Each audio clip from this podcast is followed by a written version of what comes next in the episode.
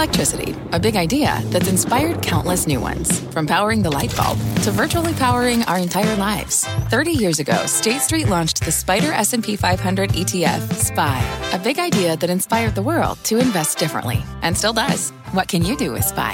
Before investing, consider the fund's investment objectives, risks, charges, and expenses. Visit ssga.com for a prospectus containing this and other information. Read it carefully before investing. SPY is subject to risks similar to those of stocks. All ETFs are subject to risk, including possible loss of principal. Alps Distributors Inc. Distributor.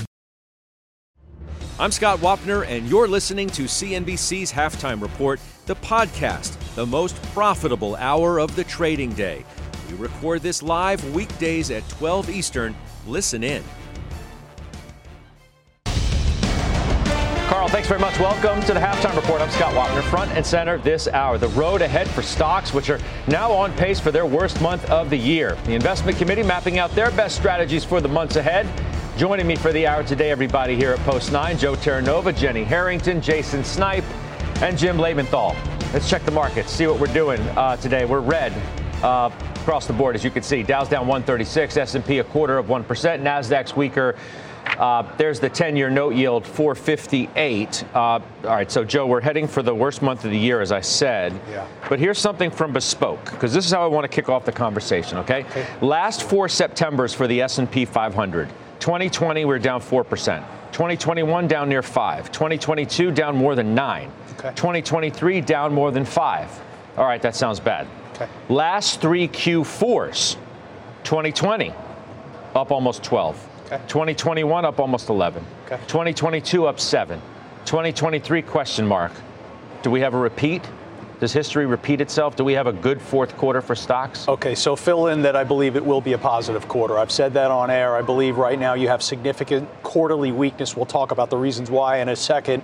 But I do think that the prevailing trend of 2023 takes hold once again, and it's led by mega caps. It's led by technology because in this environment, they are the companies that represent quality. They are the companies that can endure with a 30 year treasury trading 4.70 as you come on air. That's why we're seeing the S&P in retreat right now.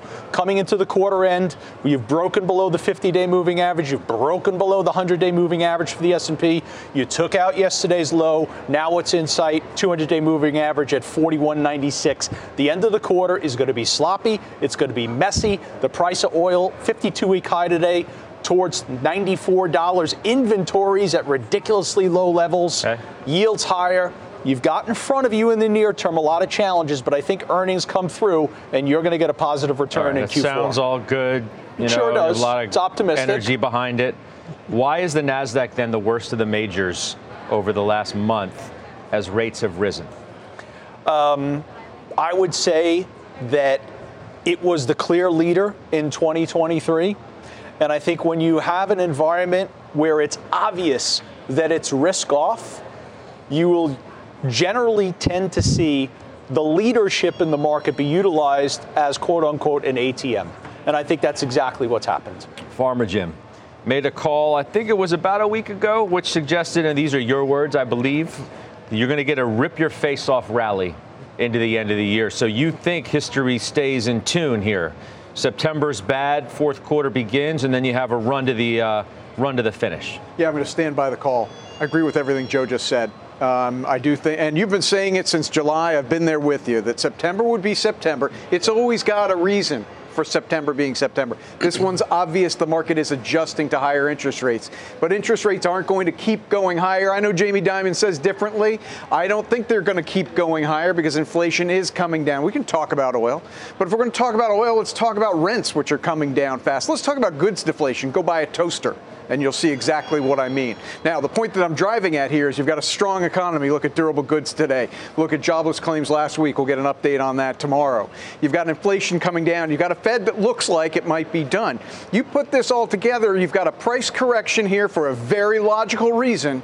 And this is a good time to be buying, which is what I'm doing. I'm with Joe on this. Okay. Number one, you, did you buy a toaster recently? I actually did. okay. $29. Okay, so I needed a toaster, Scott. goods inflation.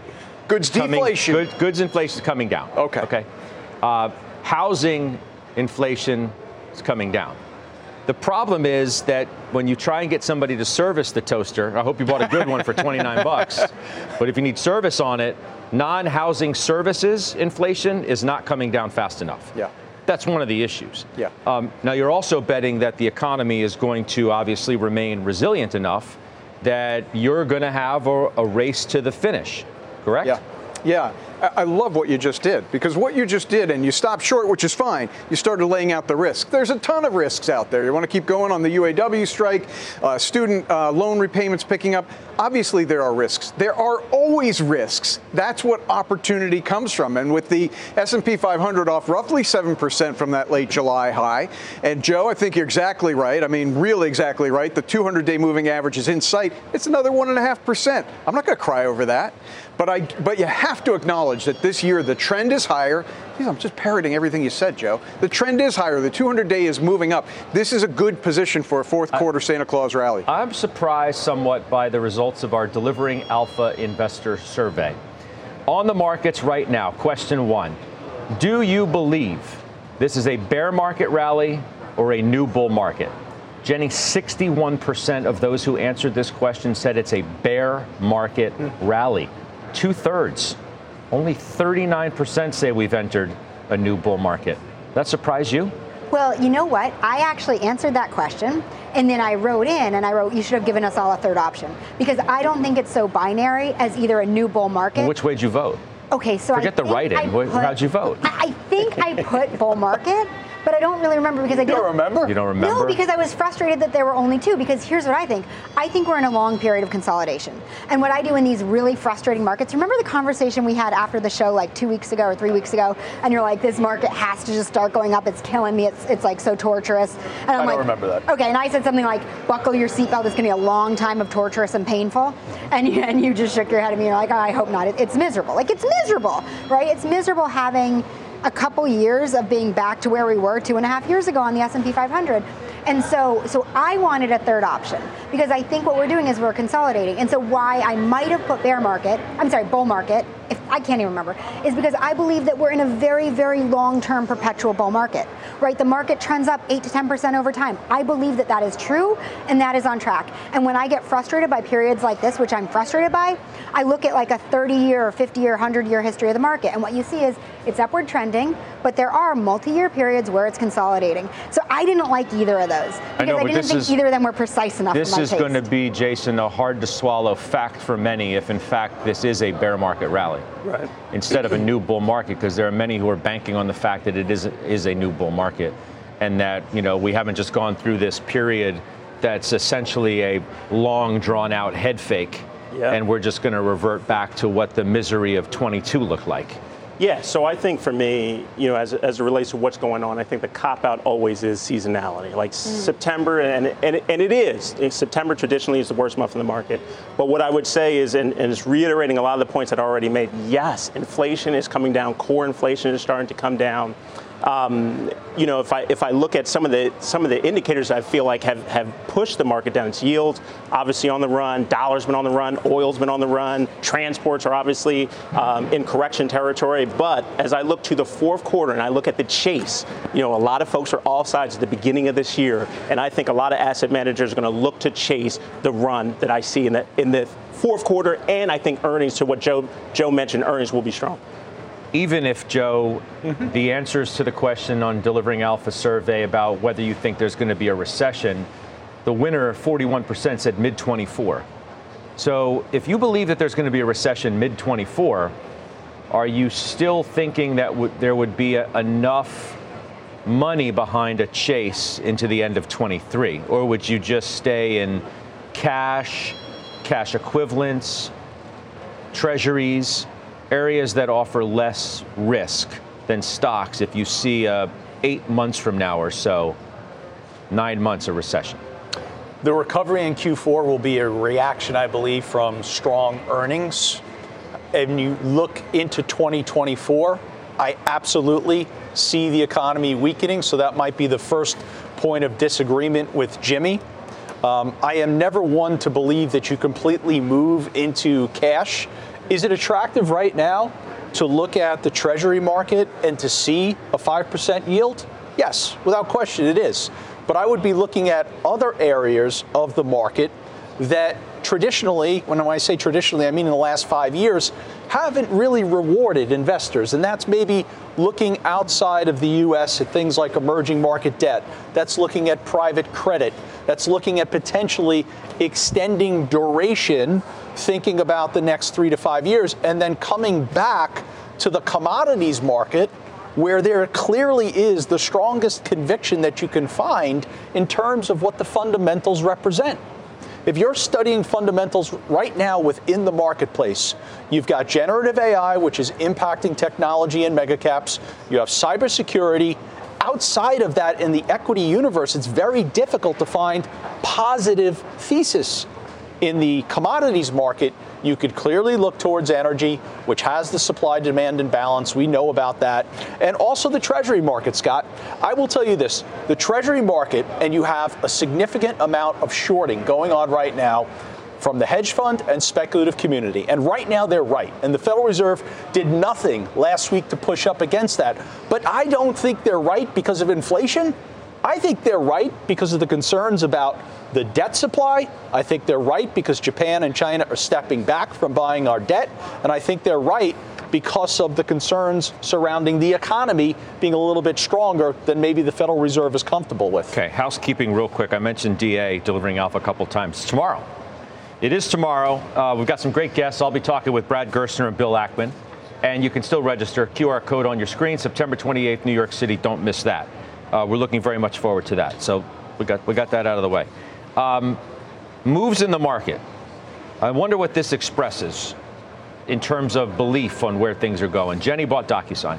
Right. Why'd you buy DocuSign? So we bought this for our discipline growth strategy. And this to me, when when Joe said it's hard to find places of conviction, I think that's true broadly. But then on a kind of micro level, from a from a stock picking bottom up, I think it's pretty easy.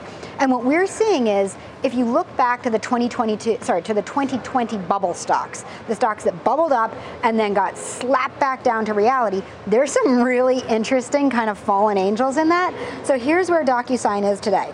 DocuSign today is trading at a 15 times multiple with a 7% free cash flow yield. And so for our discipline growth strategy, one of the hurdles is a 5% or better free cash flow yield. So check that box. That's surprising. They're the pioneer and leader in e-signature. They have this is crazy. They have a billion users, right? But they have 1.4 million paying subscribers.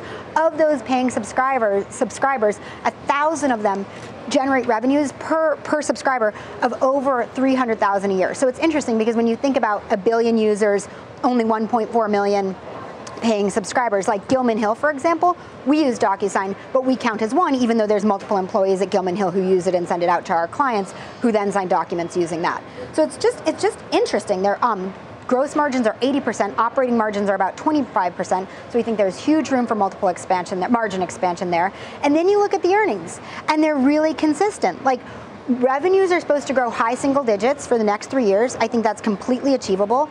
Earnings should grow about 30% next year and then mid single digits after that. So you can kind of mine through and find these really high conviction companies, even if you can't paint a broad picture. So also in that space, we haven't bought these yet, but we're looking at ZoomInfo and Etsy and Ulta Beauty, which are all companies that pulled forward during the pandemic, Everyone was so disappointed that they didn't sustain those huge levels, but now they're trading at really reasonable valuations. So it's kind of a neat neat time to be out there because even though the market's too high for my comfort, I don't like things broadly. Beneath the surface, there's cool stuff going on. Wow, nice move uh, in that stock as we're as we're talking about that. so you know, Jason, it, it I guess begs the question as to whether it is in fact time to look at some of those more high flying at one time higher valuation growth stocks. Right and maybe say that mega caps have run as far as they can for a little bit. And some of these other growthy stocks need a catch up. Yeah. And they've been decimated, many of them, including names like the one that Jenny bought. 100%. So I, I, think what's super interesting when you look at high beta, I think that obviously expressed where sentiment is for growth right? So if I look at the names that I've owned in the past, Twilio, Shopify, DocuSign, I never owned DocuSign, but I, I think that's a very compelling story, Jenny, to maybe take a look at it.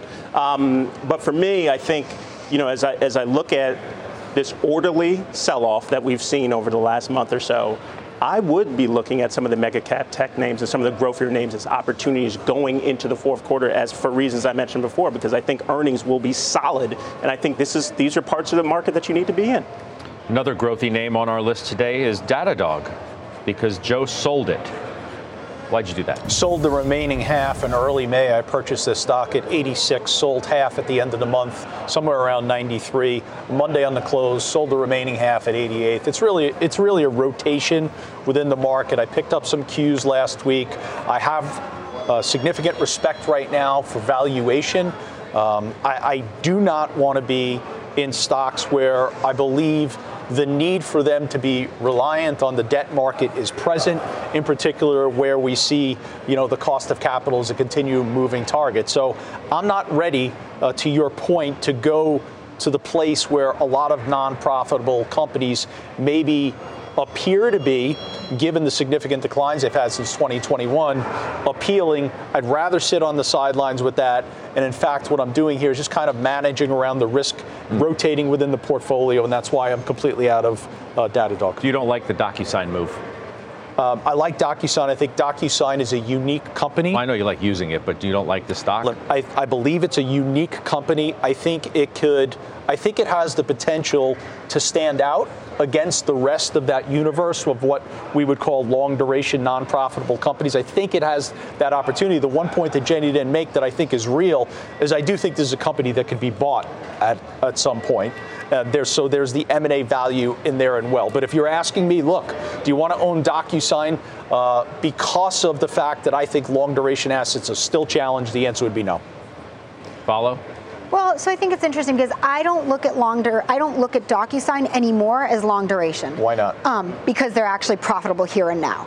And so it was interesting because before earlier in the show, when Joe, when you asked, sorry, when Scott, you asked Joe, QQQ, you know, why is that under so much weakness? The immediate thing that I heard in my head was because a lot of the QQQ is long duration assets. And going into this year and all of last year, everybody was thinking, oh, higher interest rates really damaging, damning to long duration assets. And so, you know, that's made up there. But I think that's where we sift through, right? So if you look at a Peloton or a Lemonade, which were kind of in the same boat during the pandemic as a DocuSign, like those are long duration because they're not profitable anytime soon, but they've shifted right? So some of those fallouts, like, and remember we were on with Josh, and Josh was talking about Zoom a couple weeks ago, and we were both kind of surprised by how real those earnings are. So some of those fallouts are no longer long duration in terms of when the when the investors are getting their earnings from them. They're like so there's current still, getting there, earnings there, now. What you're pointing out is that there's treasure amidst the trash, totally. so to speak. Good point. Yeah. That a lot of these stocks got unfairly punished too much. Now maybe they needed to come back to earth a bit but some of them just got punished too much that actually have real earnings right, right now, which suggests that maybe their valuations are right. Finally, I, I think that's right I think that's exactly right. And I almost don't know if it's too much. Maybe they just got taken down to where they should be, and from this point forward, you can have reasonable growth. Because you know what, like DocuSign's down um, 87%. Do I expect it to go back to those levels? Absolutely not. Do I think we're going to have a 900% return in it? Absolutely not. You know, but maybe there's 100%, 150% return. So it's just set up for a, for a functional future. okay, continued in just a second, but uh, I've got some headlines in front of me now from the New York Economic Club, where Bank of America CEO Brian Moynihan is currently speaking. Three headlines I want to bring you from this. Uh, according to Mr. Moynihan, the Fed has won the near term battle on inflation. Interest rates will probably stay up longer. Consumers spent 4.5% more this September versus last September. So rates up, Fed winning, consumers still spending. That's where we get uh, from the New York Economic Club from Brian Moynihan. I want to get back to our conversation on, on mega cap. So, Jim, yesterday afternoon, sitting here and closing bell, and there's a Wall Street Journal headline that says OpenAI is seeking a $90 billion valuation uh, in a share of existing uh, shares, a sale of existing shares. A valuation that in January was 30 billion. So threefold increase in valuation. It just raises the question yet again as to whether some of these stocks, maybe not all, are in a bubble. Um, you look at the gains year to date on some of these names; they're they're astonishing. NVIDIA is up 188% year to date. Palantir 130, C3 AI 120. Now, you could go down the list from CrowdStrike to the end of my list at Microsoft, and you don't see a gain below 30%. And in many cases, you're 50% plus across the board. Many PEs elevated above market, but not, you know, dramatically in, in, in, in several cases. However, you could look at this list like the NVIDIA, which you just bought more of, and say, pick shovels, I get it. I can see the finish line in some way of how they're going to monetize AI. The question I ask you is can you look at a lot of these other stocks and see a finish line for the monetization uh, question, which justifies not only the stock move, but in many cases the valuation in which they trade? Yeah, I, look, I think this is another great question. And, you know, there's a reason why I'm buying NVIDIA, more NVIDIA. It's not just that I'm underweight tech, it's not just that I'm underweight NVIDIA, and I want to get in the market, but the forward multiple, if you look at calendar year 24 multiple on NVIDIA, it's 26. You know, this was a year and a half ago, two years ago, we were kind of holding our nose at 60 times forward multiple. The company has exceeded its operational results again and again and again by, by margins that are extraordinary. That's why it's now at a 26 times forward multiple. I don't have to hold nose at all with that. Now, to the other names that you were bringing up, Scott, uh, I'm obviously not participating. That tells you what I think of them.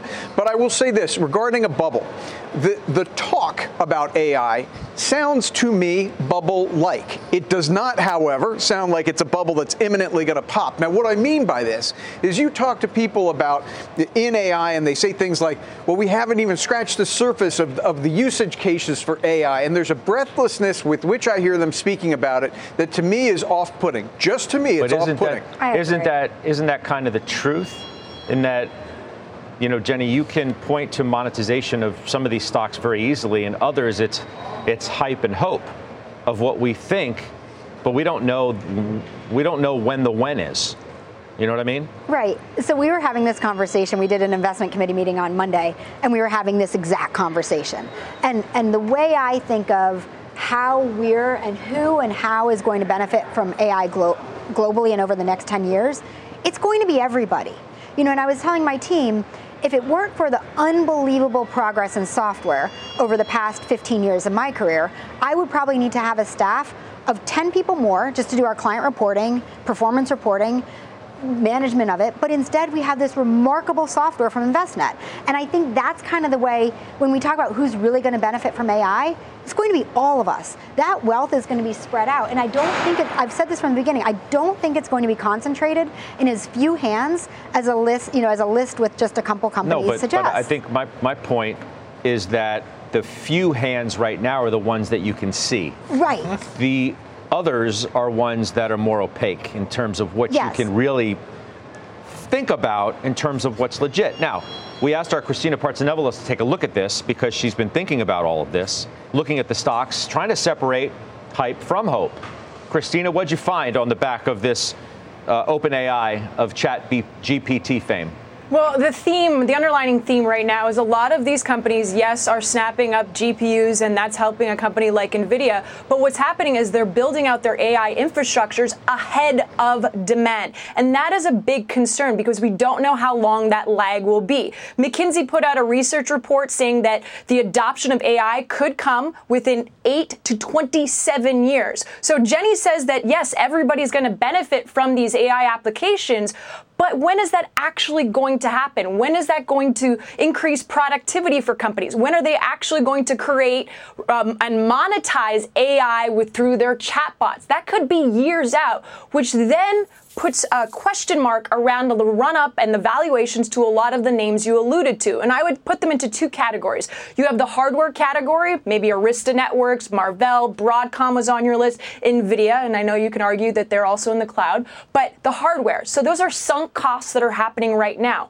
Five, six years from now, are companies going to be spending millions and millions of dollars on building out their AI infrastructure again? Probably not. So then that comes to the second category, which would be AI cloud services. And this is the category that still has a lot of question marks. Which of these companies are going to benefit? AWS, you'd say they're great. They've been the leader in the cloud, but then why did they go invest in Anthropic? Does that show a sign that maybe they're not as far ahead within the AI uh, cloud world? Microsoft, Google are doing really well as well. What about, though, the other guys? Oracle, Salesforce, all of these run ups that we've seen. How are they going to to monetize AI. And so that's a question that I think a lot of those viewers right now that are watching that are long only should consider when they're buying some of these names five years from now. Will these companies actually monetize AI in a way that'll help offset the upfront capex costs that they've been spending on all these GPUs? Jason Snipe, everyone's being rewarded for what largely is unknown. Right. For many of these companies. I mean, Adobe, for example, and Arista, you know, Christina just mentioned some of these. Arista and Adobe are each up 50% year to date. Yeah. Adobe's PE on January the 1st, just as this AI hype was taking fold, taking hold, excuse me, uh, 22 times January 1st, today 29. Right. 22 Arista, 27 and a half. Right. Right. You see where I'm getting at? 100%. Now, I don't know whether the monetization runway, I don't know how long it is. No right. one does. Right. That's my point. Maybe it's totally legit. The point is we just don't know. Right. So what as an investor do you do with stocks like this that either you don't own or you might own and they're up 50% amid some uncertainty in the market? Right. So I mean the, the example that you just gave, Scott, like Adobe, the multiple expansion, 22 to 22 times at the beginning of the year to 29 times uh, now. I look at NVIDIA, right? You know, we have Jimmy now that's in the stock. You know, that multiple has almost been cut in half. Cut, come right. down, come down a lot. And clearly it's been because they have delivered on earnings, right? So if, even if I look at the guide for Q3 of 2024 for NVIDIA as um, $16 billion, it's almost $3.5 billion above where the street was from a consensus perspective. So we don't know what the use cases are. I think ultimately it's going to improve productivity across the board. I agree with Jenny on that. I don't know how long it's going to take. So I think you have to be, um, you know, very discerning as you look at these names. And, and I, I, I agree with Jimmy. You can't just buy the hype. You got to really look at the earning structure and where the where the company's prospects are going forward. See, Christina, I mean, you know, this upcoming earnings season. You, you know, AI is going to be mentioned uh, across the board, and, and not just from the companies that are on our list here. It's going to be, as, as Jason was suggesting, harder to discern hype from reality. Yeah, I, we can give the example of Micron this evening. We're still expecting negative free cash flow, uh, negative EPS for its quarter, but yet they'll probably talk about their new high bandwidth memory chip and how that's going to be so beneficial and so important for AI infrastructures because it's a memory chip that works really well in AI systems. Uh, to your point, though, there's going to be a blurring across all lines from hardware that are working into software to software trying to create their own chips to compete. And that's when it makes it more complicated for investors, retail investors, especially to figure out who is going to monetize it? That's the underlying theme of, of what I'm trying to bring to you right yeah. now is the monetization and the question mark that remains around it. Yeah, and we appreciate it very much. Thank you, Christina Partsinevelos. Up next, we're following more of today's big stock stories. Meta, it's about to kick off its biggest event of the year. We're following that. We've got other stocks on the move. We're back in two minutes. Old Dominion Freight Line was built on keeping promises. With an industry leading on time delivery record and low claims rate, we keep promises better than any other LTL freight carrier because we treat every shipment like it's our most important one. Visit ODFL.com to learn more. B2B selling is tougher than ever, and we feel your pain. If you're struggling to close deals, consider giving LinkedIn Sales Navigator a shot. This sales intelligence platform helps professionals like you engage high value customers, drive higher revenue, and increase sales performance.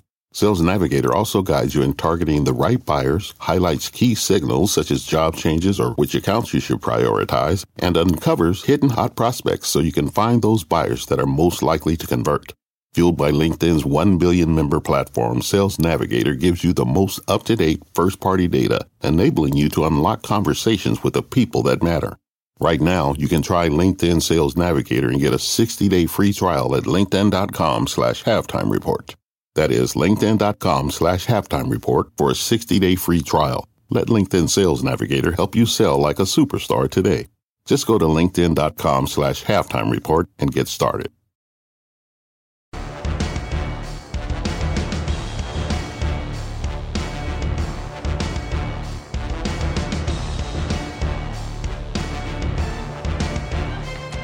Another rough day for the Dow, as you see. Uh, there's Meta. We're watching that today because the company's annual Connect conference kicking off at the top of the hour. Uh, it is the biggest event of the year. Zuckerberg, CEO, keynote, 1 p.m. Eastern Time. So we'll be following all of that. Joe, you own Meta in the Joe T. I do.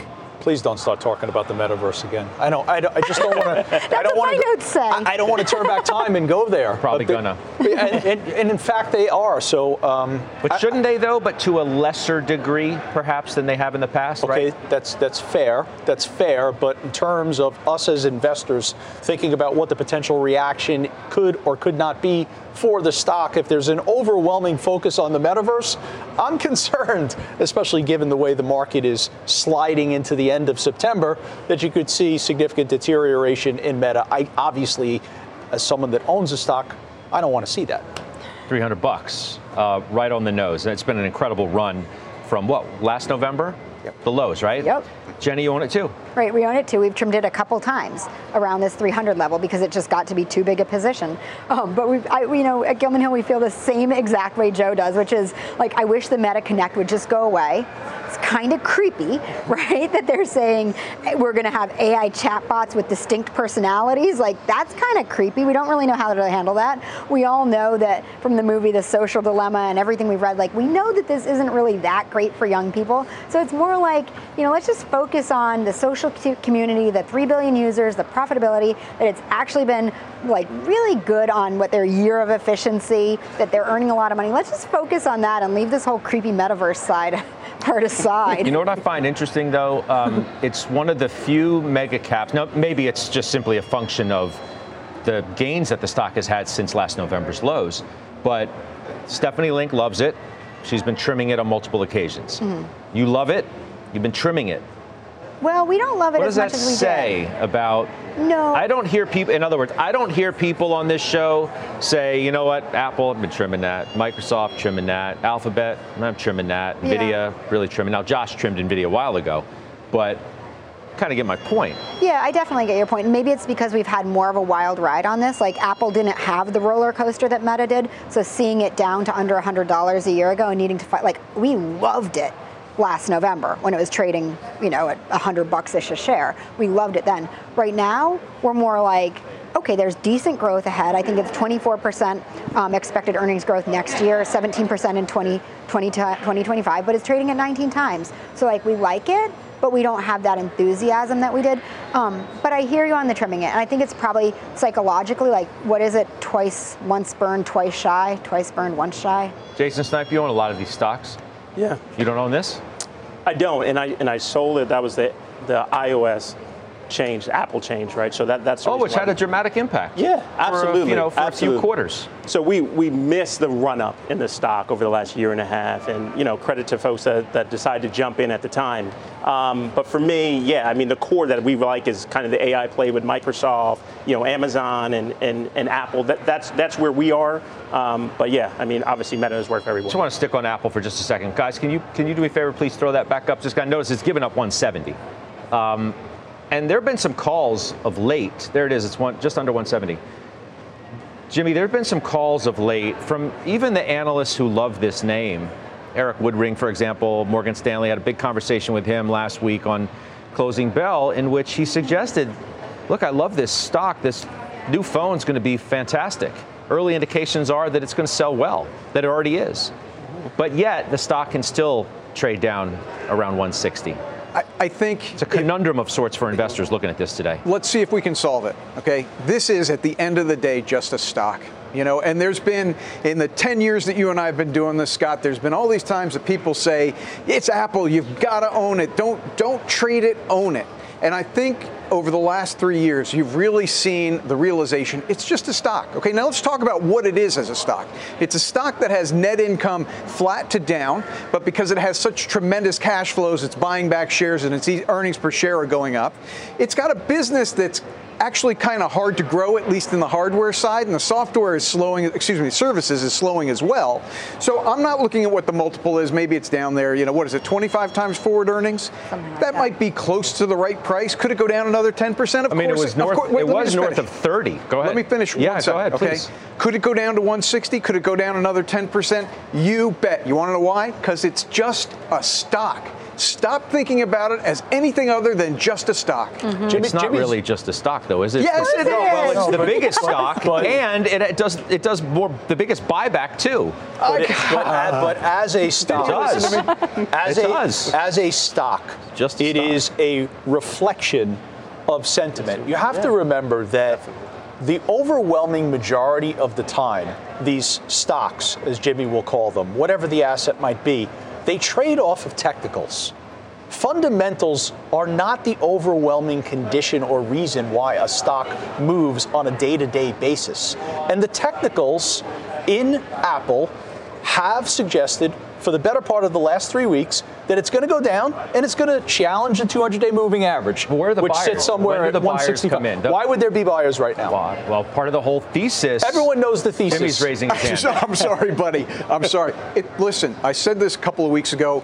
You kind of came back at me, which is fine. right? It's a falling knife right now. Why? Look, I'm underweighted. Of course, I want to own it. Why would I touch it? Why would I step in right now? I have a hole in my hand. you're supporting what I'm saying. I'm supporting what you're saying. Just I- let it my- find its level. My only point is that part of the still bullish thesis from people who are positive the market is that these stocks will be bought.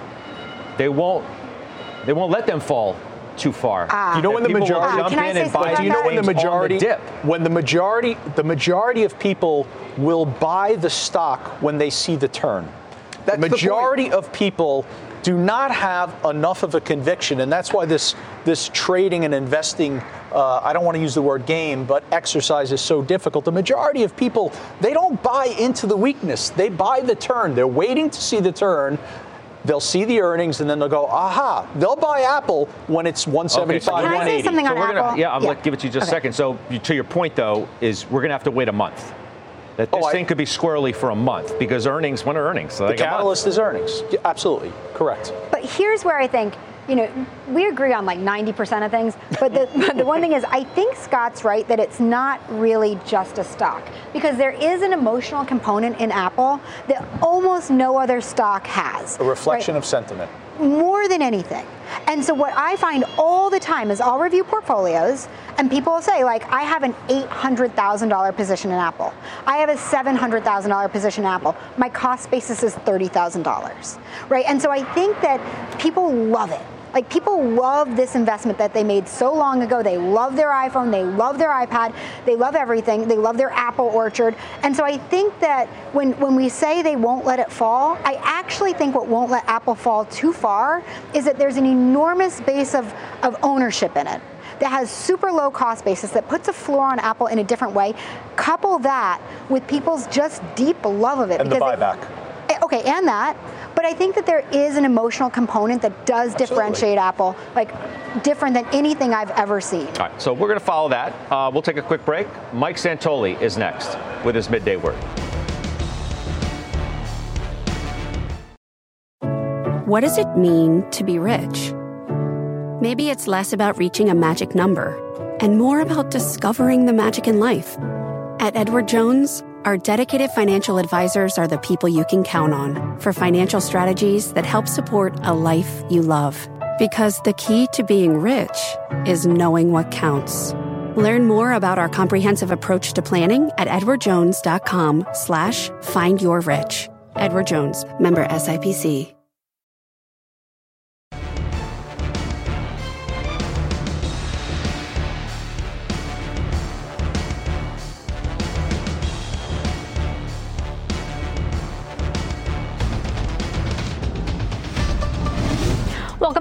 I'm Silvana Henao with your CNBC News update. New Jersey Senator Bob Menendez pleaded not guilty in a New York federal courthouse this morning.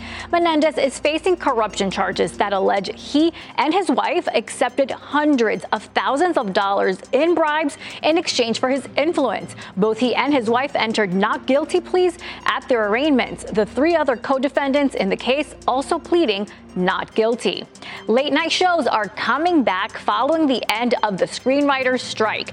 Jimmy Fallon, Stephen Colbert, Jimmy Kimmel, John Oliver, and Seth Meyers, who air the podcast Strike Force 5 to support their writers during the strike, signed off with their last episode saying Late Night 5 signing back on. And former San Francisco 49ers quarterback Colin Kaepernick is offering to join the New York Jets seven years after his last NFL snap. The team is struggling after starting quarterback Aaron Rodgers suffered a season ending injury. In a letter to the Jets, Kaepernick did not ask to fill this starting spot. He wrote that he would join the team's practice squad. Halftime is back after this.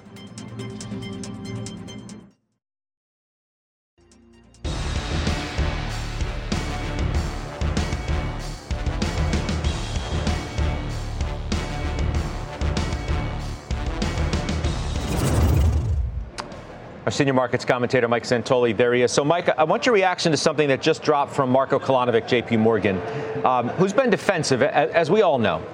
And he's sort of doubling down, if you will. Why haven't we changed our defensive stance, he says, and what could come next? Despite the strong early summer rally, our framework continues to point to challenging macro fundamentals and headwinds for risky assets. He goes on to say, Mike, over the past six months, the headwinds for risks in our framework are stronger and tailwinds weaker.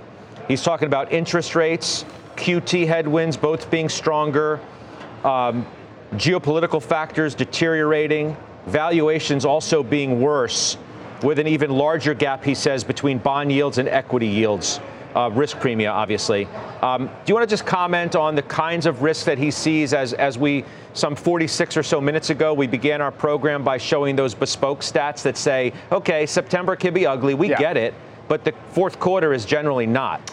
I mean, I think what the market's been struggling with is exactly at least some subset of the issues that Marko is citing there. I think most specifically, uh, just constantly looking from bond yields to the dollar to oil prices and perceiving that as being a bit of a uh, kind of no escape route in terms of the macro economy. I'm not that taken with the bond yields versus equity uh, earnings yields uh, the, the, false precision of that relationship. But obviously, the real economy is uh, susceptible to those pressures from uh, from rates. So I think that's what the market's been been dealing with for a while right now. That's why we're down seven, eight percent. Um, doesn't change the seasonality. I think a lot of things are being piled on top of the market all at once. So you have this seven, eight percent decline. You have a little bit of mechanical fragility we can talk about in terms of you know the street selling into weakness because of various uh, levels that we're at and various option strategies strategies and other systematic uh, issues. All that stuff coming as the 200-day moving average for the S&P comes into sight as we get to the end of this week seasonal period. So it does seem as if the pressure is building for all those reasons. To me, if inflation is still coming down hard, if uh, if the economy can weather through it, that's going to ultimately decide where we go. He, I mean, he does sort of zero in two on something that I know is near and dear to you, and that is the outperformance of mega cap. He cites seven to eight names accounting for yeah. in the entirety of the S&P gains relative to uh, the equal weighted uh, S&P and right. small cap indices, which are flat for the year and underperforming Fed funds, cash. That's very true, and I realize that right now anybody who is bearish is is declaring victory on that basis, and it's fair there's nobody's mind was changed this year, really, honestly. If you were bullish, you could look at the S&P, and and I I've drawn a distinction when the equal weighted S&P was also trending higher, even though at a slower pace than the mega caps. That was fine. Now they've kind of broken down. It raises the uh, the burden of proof, I think, on uh, on investors to say whether this is a bull market or not. Still. Yeah, a couple hours. I'll see you. Uh, that's Mike Santoli, our senior markets commentator. We're back. Uh, final trade still to come.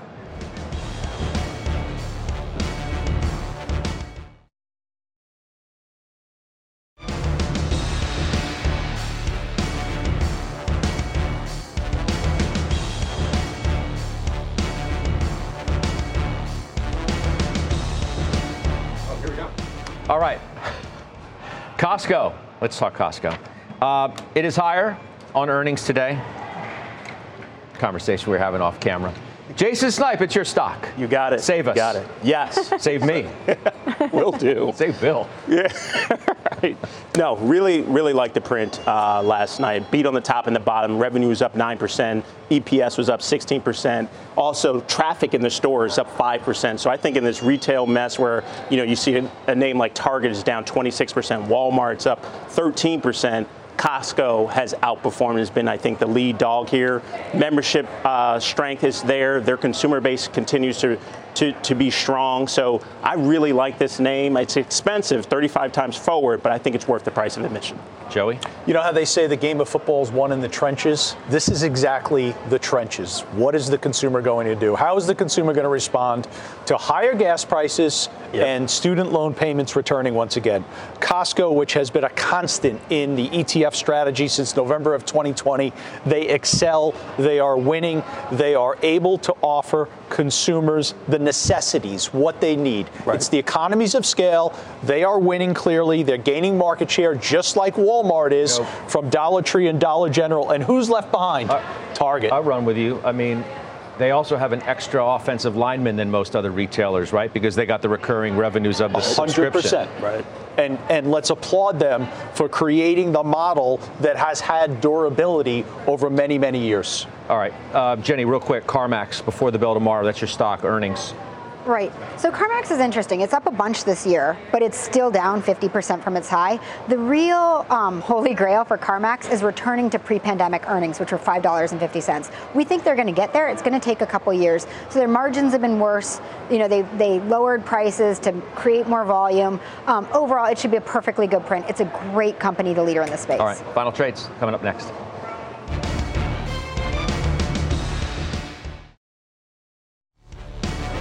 Closing bell, 3 o'clock Eastern Time. We'll see where this market goes with Josh Brown, Lauren Goodwin. We got Micron and OT. We'll walk you up to that as well. I hope you'll join me then. All right, let's do final trades. Farmer Jim and his $26 toaster. I was pretty 29. 29? 29. $29 toaster. Ten dollar hey. toaster. toasted the Pop Tart just as long fine. as it works. toasted the Pop Tart just as fine. it works. Uh, not powered by liquid natural gas, but it could be LNG. Cheniere. Uh, LNG is is a source of fuel for Europe for the coming winter. Okay, Jason Snipe. FedEx, I know transports have been a mess recently, but I like this name. They're going to be cutting some costs over the next few years, and I like it here. Okay, Jenny H. Stanley Black & Decker, another 2020 bubble stock that we added to the dividend income portfolio in May. 55 years straight of increasing that dividend, 4% yield. Joe T. I can't give another energy name, so I'm going to give a unique trade. I think you buy puts on the consumer staples sector, the XLP. Wow. Okay, wow. that's an interesting one. Uh, we'll follow the market. Uh, Dow's down 175. S&P 4256. I will see you in a couple hours on closing bell. Does it for us. The exchange is next. You've been listening to CNBC's Halftime Report, the podcast. You can always catch us live weekdays at 12 Eastern, only on CNBC. Opinions expressed by the Halftime Report participants are solely their opinions and do not reflect the opinions of CNBC, NBC Universal, their parent company, or affiliates, and may have been previously disseminated by them on television, radio, internet, or another medium. You should not treat any opinion expressed on this podcast as a specific inducement to make a particular investment or follow a particular strategy, but only as an expression of an opinion. Such opinions are based upon information the Halftime Report participants consider reliable, but neither CNBC nor its affiliates and or subsidiaries warrant its its completeness or accuracy, and it should not be relied upon as such. To view the full halftime report disclaimer, please visit cnbc.com forward slash halftime report disclaimer.